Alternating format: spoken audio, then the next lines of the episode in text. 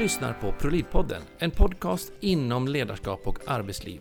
Där jag möter drivna ledare och experter som jag är extra nyfiken på.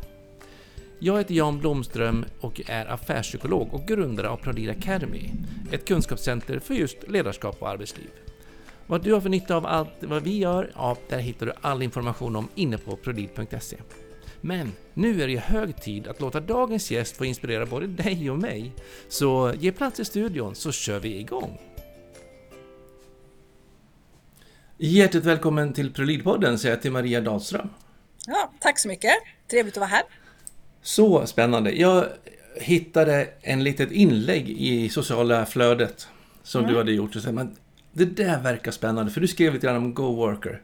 Ja. Och det vill jag höra lite mer av. Så att, då tänkte jag, då frågade jag om du ville vara med på din, min podd och det sa du ja till. Så nu är vi här. Jättespännande tycker jag. Tackar. Eh, men eh, Maria Dahlström, kan du berätta kort, vem är du och vad eh, gör ditt företag? Ja, jag är en entreprenör som har jobbat med entreprenörskap hela livet. Är egentligen ekonom från början, men har aldrig hållit på med siffror utan bara människor. Ja. Eh, och jobbat, eh, drivit egna företag, sålt egna företag och kommer senast från en eh, vd-post på ett IT-företag eh, som jag precis har lämnat för att jag ville än en gång bli entreprenör och utveckla en produkt som jag tror väldigt mycket på. Ja, och det är Go Worker? Det är Go Worker. Och det handlar om medarbetarskap. För jag, jag drivs och brinner för att vi har ett jättefokus på våra ledare, ja. vad de behöver göra, vad behöver utvecklas och det är jätteviktigt. Men jag tycker att vi ledare har missat att vi måste också ge våra medarbetare um, vad ska man säga, vi, vi har förändrade för, um, förväntningar på våra medarbetare och det har vi inte kommunicerat till dem. Så det är det jag drivs av. Ja, jag skrev faktiskt en bok för massa år sedan som heter Talangaccelererande ledarskap. Yeah. Till och med jag snubblar på titeln. Så att, men den, den gjorde jag. Eh, och då beskrev jag det som en hamburgare. Ja. ledarskapet är brödet uppe. Mm. Eh, organisationen är själva hamburgaren. Och ja. sen är medarbetarskapet själva underdelen av mm. brödet. Mm. Och det finns ju inte en restaurang där man går in och säger att vi, i den här veckan så satsar vi bara på lock. Nej. överdelar. Men i organisationerna så gör vi det. Den här våren ska vi jobba med ledarutbildning. Ja, och sen ja. kanske vi jobbar med ledarutbildningen nästa år. Ja, nej. nej jag, brukar, jag brukar göra parallellen att om, om vi har ett problem i en relation så skickar vi ju inte den ena till en terapeut utan då behöver vi gå båda två. Och Det tycker jag också är ganska tydligt. Men det, det, det, stör, det, liksom det som är så tydligt för mig det är ju att vi har, det har ju skett en transformation tycker jag. Vi vill inte ha chefer utan vi vill ha ledare. Det är vi ganska eniga om. Ja. Men det har faktiskt skett en liknande, tycker jag, förflyttning från medarbetarskapet. Att vi vill inte ha anställda utan vi vill ha medarbetare. Mm. Och vad den förflyttningen består av, där, det är det som jag tycker är intressant. Mm. För det räcker inte att bara vara en bakåt, sitt, bakåtlutande medarbetare längre utan du måste vara framåtlutad på ett helt annat sätt. Mm. Och liksom vara med och medskapa. Absolut, det är det det handlar om. Och det handlar ju om att ledarskapet naturligtvis måste ge eh, möjligheten att du får vara med och medskapa. Men många gånger så vet inte ens medarbetaren om att vi har faktiskt en förväntan på dig att du är med och funderar på hur kan du effektivisera eller utveckla dina egna arbetsuppgifter. Utan man, man har en del medarbetare har attityden jag sköter mitt och så får ni sköta ert. Mm. Och det räcker inte idag med den om förändring vi har i vår omvärld. Nej. Och det är det som GoWorker går ut på? Ja, GoWorker är alltså en mikroutbildning eller nanoutbildning ehm, för medarbetare att via en utbildning i beteende lära sig nya framgångsrika beteenden som i slutändan gynnar företagets innovation och delaktighet. Och hur och det, går det till? Ja, nej men det är ju alltså en mikro eller nanoutbildning. Det är ju en liten kort utbildning. Utbildningen delas upp i ett antal små steg så varje utbildning är kanske inte mer än tre minuter, max tre minuter. Ja. Den skickas ut en gång i veckan eller ja. i, den, i den omsättning ni själva vill. Och i varje då så är det ett litet, litet kunskapsstycke och sen är det också en utmaning eller en, det ska vara en action som är kopplad till din dagliga verksamhet. För jag tror att utbildning sker genom repetition och att den kunskap du får måste omsättas i din dagliga verksamhet. Mm. Så du kan koppla det till, okej, okay, men vad innebär det här för mig på måndag morgon? Och det är någonting som man ser i forskningen också, tänker jag. Att liksom mm. det måste verkligen gnötas in i vardagen och ja. tränas på praktiken. Liksom. Ja. Och det finns ju någonstans, det är någon som har skrivit om det här, jag har fördjupat mig rätt mycket i det här med utbildning, att, att i skolan har man ju fattat hur det här går till, men eh, i företagsvärlden så skickar vi ju gärna folk en vecka till Stockholms skärgård och utvecklar eh, och utbildar. Men det har också visat sig att inlärningskurvan är ju väldigt, vad ska man säga, det ger inte den effekt man önskar. För sen kommer du tillbaka till en struktur som är precis som innan du åkte ja. och din inlärning eh, är ju på den nivån att eh, du har ju glömt glömt 70-80 procent inom någon, några veckor bara av det du skulle ha lärt dig. Mm. Utan vi försöker ta det bästa här med, med upprepning, eh, kopplat till vardagen, men sen också att det är ett, ett, det här området att eh, medarbetarskap som jag som jag tänker så här egentligen att tidigare vi har velat skicka alla våra medarbetare egentligen till på en utbildning. Vi har varken haft tid eller råd. Nej. Men idag med digitaliseringen så kan vi ju faktiskt ge eh, även den stora massan, om man uttrycker det så, en grundläggande utbildning. Och det är ju helt fantastiskt. Och hur många utbildningar är det då? Kommer det nya hela tiden eller är det några som går runt på rundgång? Eller? Nej, men vi har ett, ett grundkoncept då som innebär som du um, har um, en gång i veckan under ett antal månader. Ja. Um, det utgår från medarbetarsdefinitionen och den här förflyttningen vi pratar om. Vad är skillnaden mot att vara anställd till att bli en medarbetare? Och jag tror att vi delar den du och jag Jan, vad, vad medarbetarskap är, för där tycker jag man har saknat idag en definition och det är egentligen det här Stefan Tengblad pratar om, eh, som är professor inom ämnet, att det handlar om ansvarstagande till stor del. Mm. Um, ur, ur nivåerna, jag som individ mot mina kollegor och mot, mot mitt företag att jag har de här tre delarna som jag faktiskt är ansvarig för och ofta fastnar man ju bara på ansvaret inför mina egna arbetsuppgifter och det mm. räcker ju inte idag. Nej, jag måste göra mina kollegor starka. Ja. Jag brukar ofta eh, prata om en väg någonstans, att liksom, mm. vi ska ju någonstans och någonting ja. ska vi göra som tar oss dit i vår ja. verksamhet. Och ja. någonting leder oss emot, eller från, det här målet och ja. önskade effekten. Och då blir det, kallar jag för dikeskörning. Och ja. om man då identifierar en dikeskörning, alltså nu betedde jag mig på ett sätt som inte riktigt ledde mot målet eller drog mot målet. Nej. Då är det en tredelad hemuppgift. Dels behöver ja. jag fundera på vad behöver jag göra? Mm. Och sen då det här som du pratar om, att man är ansvarig för mer än bara sina arbetsuppgifter. Vad behöver teamet göra för att få in mm. Jan på banan? Och eventuellt också vad behöver arbetsgivaren göra för att få in mig? Precis. Och, och, och det är det här ansvarstagande, jag, jag upplever ibland, vi alla pratar vi ganska ofta om ansvar, men, men vad menar vi egentligen? Och där har jag en väldigt, väldigt enkel eh, metafor om jag får dra den. Ja. Och det är om du tänker att du står på ett café och du ska sälja kaffe och det kommer in en kund och du ser att det ligger skräp på marken. Om vi ironiserar lite och um, du som kafébiträde funderar, ska jag ta upp den där um, skräpet eller inte? Då kan vi ha en diskussion. Um, då tänker den här personen, ja men står det i min arbetsbeskrivning? Nej det gör det inte. Ska man ta upp det ändå? Ja det kan man. Tar man ansvar eller inte? Ja. Men om vi sänker nivån ett steg och det är samma situation, du tittar på din arbetsbeskrivning, Nej, det står ju faktiskt inte där, men vi har ju pratat om att vi ska hjälpas åt. Ah, jag tar upp den. Mm. Är det ansvar? Och sen har du den sista nivån. Det är samma situation.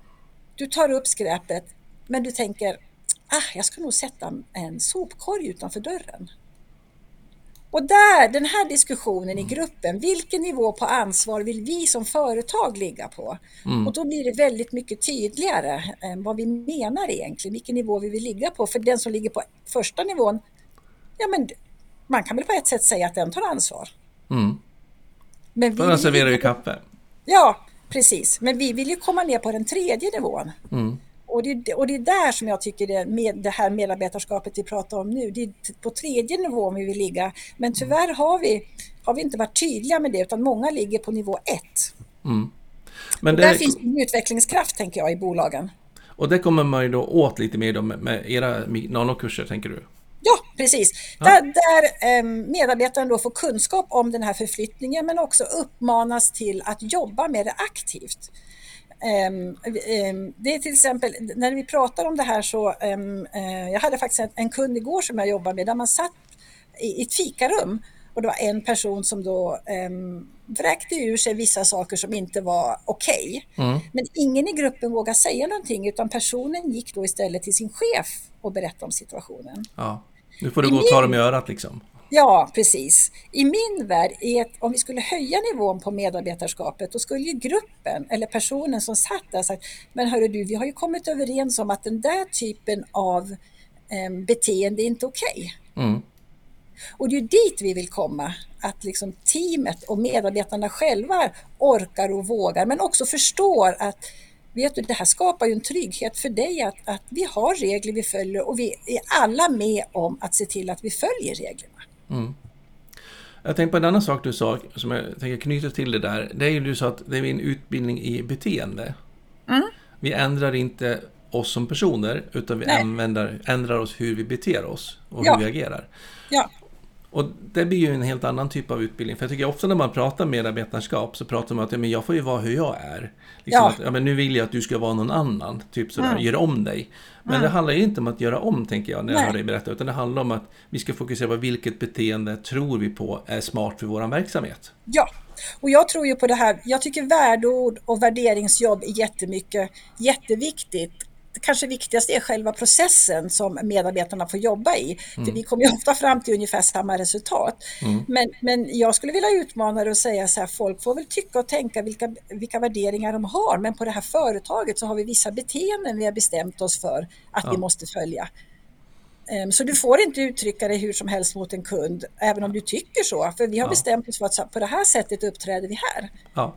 Och då är det ju så mycket lättare, tänker jag också, ge den feedbacken i fikarummet till sin kollega. Ja. Alltså ja. det där beteendet avviker ju mot vad vi kom överens om. Ja, och då på något vis, för jag tror att vi, vi framförallt vi svenskar, vi har lite svårt med den här konstruktiva kritiken. Vi blir, ja. vi blir lite rädda och jag, inte ska väl jag. Men mm. om man då stärker medarbetaren i att vi har liksom ett commitment tillsammans så kan man ju liksom på något sätt skylla på att vet, det är inte jag som har sagt det här utan det är vi som grupp som har kommit fram till det. Ja. Så, så den delen. Men sen, men sen skulle jag också vilja koppla till medarbetarskapet att jag läste ju din senaste bok mm. som jag tycker är fantastiskt bra och det här du pratar om struktur också. Och det är då ledarrelationen för er som lyssnar? Ja, precis. Och det här du pratar med struktur kopplat till det här att vi måste också ha de här um, strukturerna, att vilka möten uh, diskuterar vi vad. För om vi säger så att alla ska få vara med och ta ansvar och vara med och utveckla så kan det bli ett väldigt surr i organisationen. Ja. Och där tycker jag att dina tips då liksom om att ja, vi har vissa mötesarenor för vissa frågor, vi har ett start och ett stopp och så vidare. Så det har jag tagit till mig väldigt mycket som ett otroligt starkt komplement. Ja, vad kul. Mm. Och för er som lyssnar också då så handlar det mycket om att man har tidsfönster egentligen när man säger när öppnar sig frågan för oss att tycka om mm. och när stängs den och på vilka, ja. vilka arenor eller vilka tider och vilken nivå ja. i organisationen. Ja. Så där kan man bygga mycket struktur kring för att göra det tydligt. Det, det, är en utmaning annars för då kan ju en medarbetare säga ja, men jag, jag vill tycka till om det här och ni har ju sagt att jag ska tycka till och så vidare. Och, mm.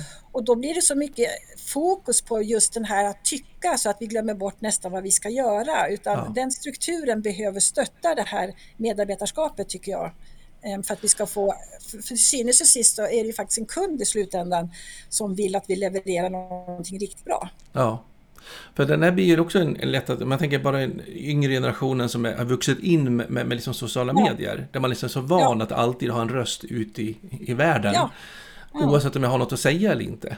Så säger man och tycker i alla tider om allt liksom. Men det blir ju bara kaos till slut. Utan vi behöver ju också veta att ja, jag ska vara delaktig och ansvarstagande. Men vi var, i den där frågan var vi i november och sen kommer vi igen lyfta den i mars. Ja, Däremellan så är det en icke-fråga. Liksom, då är man tyst och, och jobbar på med annat eller ja. engagerar sig i andra frågor. Ja, och jag har praktiskt gjort så på möten att vi har alltid en, en, lista med som vi kallar parkerade frågor. När någon då får en idé, då säger jättebra idé, den här ska vi ta upp, vi parkerar den och plockar, plockar in den då vid rätt mötestillfälle så att ändå medarbetaren känner sig bekräftad. Att ibland kan man få en, en ljus idé eh, som man bara måste dela. Ja. Så att vi blir bekräftade och vi spar den till rätt arena och rätt tillfälle. Ja, klokt. Spännande. Ja, mm. Men jag tänker också de här nanokurserna som då skickas ut en ja. gång i veckan ungefär. Ja. Eh, det motsvarar ju lite grann som de här gamla inspirationsbreven som kom ut på måndag morgon. Absolut, ja, men på något sätt cirkeln, eh, pendeln slår fram och tillbaka. Men att här blir det då mer rent in i beteenden. Är, den, är det i skrift eller är det i film? Det är i, vi, vi har faktiskt gjort så här, vi jobbar med ett företag som har jobbat med det här ett antal år och de säger det att, att skrift blir mer effektivt. Mm och man vill ha det i max tre minuter, kommer upp på tre och en halv, fyra, då kan du se, då tröttnar medarbetaren, den orkar inte läsa igenom. Tyvärr är det ju så med att vi har ju lärt oss genom sociala medier, den här snuttifieringen, att ja, vi, vi, lyckas inte hålla fokus längre än den här tiden. Och någonstans så känner jag att ja, men är det de spelreglerna som gäller just nu, ja då får vi köra på det. Mm. Eh, se, syns det i ert system att man har läst hela? Blir det någon typ av ja, kunskapskontroll? Ja. Och det, och det intressanta med det här är, tycker jag, att det finns ju jättemycket e-utbildningsplattformar där man kan se om, om medarbetarna har gått igenom utbildningen. Men egentligen är det ointressant, för vad jag vill mäta det är, blir en effekt av det man utbildar sig i. Mm. Så vi mäter ju effekten av utbildningen. Och visst, jag kan också se om hur många som har genomfört den, men, men det är ofta en beteendeförändring jag vill ha. Mm. Och så det är beteendeförändringen vi mäter, inte eller vi har ju, men det är fokus, jag tycker vi måste mäta, eh, mäta på rätt saker. Mm. Och det intressanta är ju som du säger, effekten. Hur mäter ja. ni det? Vi, vi, ser, vi, ser, vi har ju då ett antal kontrollfrågor som ställs löpande sen äm, äh, efter utbildningen och mm. ibland under också där vi kan se, där vi kan ställa en kontrollfråga äm, och syna medarbetare om man uttrycker det så äm, ja. och se om äh, man faktiskt har gjort de här sakerna som vi har pratat om. Ja. Ja, det är lite grann upp till bevis, annars så gör ja. man inget. Jag brukar ofta tänka när jag är ute och konsultar, alltså, ja. tror inte ni på att ni får ett bättre effekt eller bättre resultat i er verksamhet av att träffa mig en halv dag eller en hel dag? Då ska ni lägga tid och pengar någon, annans, pengar någon annanstans. Utan ja. då ska ni inte träffa mig liksom. Nej, jag, jag hörde ett exempel som berättade att det var en, en, en, kollega som kom till en kund som sa, så frågade eh, kollegan då varför har du datorn stående på i bakgrunden? Nej, men du vet, jag måste gå genomgå den här utbildningen och, och vi kan ha mötet under tiden. Och ja. nu, nu raljerar jag, jag raljerar, men, men det finns en gnutta sanning i det där att det är ju faktiskt inte utbildningen i sig utan det är ju faktiskt vad vi väljer att göra med. Ja. i slutändan. Jag brukar jämföra att gå på, till sjukgymnasten. Det är inte jag blir inte bättre i min rygg för att jag får ett fint träningsprogram, utan det är först när jag gör övningarna. Ja, ja men det är ju lite så. Ja. Och, och än en gång, den här NAN-utbildningen, det är lite, blir lite som ett träningsläger. Jag har ju en idrottsbakgrund eh, eh, och, och, och, känner, och jag förstår att du också eh, ser det här som en... Nej, men det är ju lite av, hur kan vi tro att vi ska få in ett nytt beteende utan att träna på beteendet? Ja och tillåta oss att träna på det. Och då behöver vi också bli påminda om att träna på det här nya beteendet och också ja. tillåta oss att um, att träning det innebär ju att ibland hoppar jag fel eller springer jag fel eller kastar jag bollen fel. Ja, ja det är okej det också, men det är träning. Ja. Att ta ett steg åt gången. Ja, det, och jag kan inte göra hela, jag kan inte bygga min idrottskarriär på en veckas kursläger i skärgården, utan jag behöver Nej. faktiskt ha återkommande träningar och återhämtning däremellan. Ja, ja. Mm. Och, och, det är lika viktigt. Det finns en del i det här um, utbildningskonceptet också som handlar om till exempel uh, du sitter i en, i en, uh, en kundväxel kanske och sen då um, mellan samtalen så sitter du och googlar på din telefon. För, vad, vad ska jag göra? Men då måste man också koppla det till hjärnforskningen. Hjärnan vilar ju inte genom att du sitter och googlar på en telefon. Nej. Så, så det liksom finns mycket i det här som man kan koppla också till vi är amatörer inom hjärnforskning, men liksom, vad, vad, behöver din hjärna mellan de här telefonsamtalen? Inte är det att sitta och scrolla på telefonen. Och, och, där kan man då ge lite tips och råd um, under den här utbildningen också. Spännande. Eh, mm. Men var och en läser själva och går den, de här ja. nanodelarna. Ja. Eh, hur blir de att prata ihop sig i sina team? Ja, och då är det ju så här att jag är den första att, att tycka att det digitala inte, kan, kan, man ju inte köra själv. Utan med jämna mellanrum så initieras det till ett teammöte. Ja. Där det vi har gått igenom, där gruppen sen pratar ihop oss.